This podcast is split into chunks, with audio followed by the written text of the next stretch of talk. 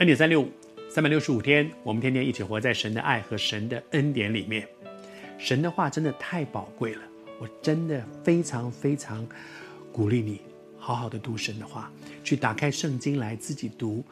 我为你祷告，让你读得懂圣经，读得懂。明白神今天透过这段圣经在向你的心说什么话，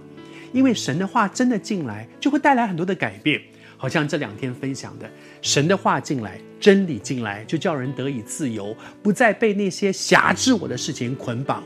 真理进来，神的话进来，使人的眼睛明亮，不再像戴着一个肮脏的眼镜，模模糊糊看出来什么东西都看不到，看出来就是模灰灰的一片。不，你会眼睛被明亮，你会看见希望，看见能力，看见路。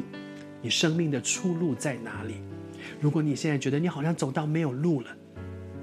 奉主的名祝福你，真的跪下来认真好好读神的话，你会看见他指引你你的路。走在神的恩典里，神的话还有一样事情，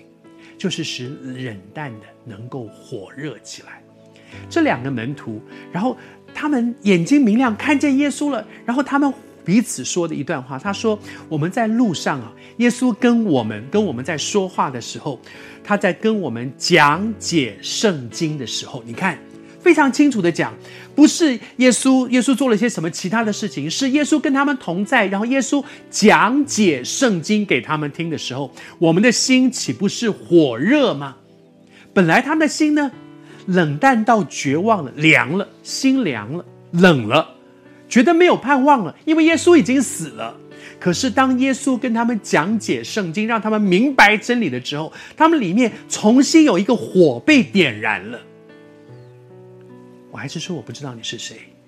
你曾经在你的生命当中，你跟主有很亲近的关系，你很火热的读神的话，火热的跟随主，火热的服侍。但是有一些事情发生，让你里面那个火越来越冷淡下去，好像圣经里面耶稣说的：“不法的事增多，许多的人的爱心就冷淡了，那个凉了。”那个觉得算了算了算了，我不要去管别人，我也不要服侍了，服侍半天还一直被人家挑剔，哎，我我不要再去关心别人。我跟你讲，他们到后来他背转过来还骂我，那些事情让我们里面那个火热爱，不管是爱人爱神的心都冷淡下来。奉主的名祝福你，当这些门徒耶稣向他们分享圣经的真理，讲解圣经的时候。有一件事发生，他们里面的那个火，那个爱人的火、爱神的火，重新被点燃起来。奉主的名祝福你，今天你会听到这一则的恩典三六，绝不是偶然的。主爱你，主不要你继续冷淡退后，瘫在地上。我不知道你是谁，但是我非常清楚知道，今天在看这一集恩典三六五里面有人。主在对你说：“孩子啊，不要再继续瘫在地上了，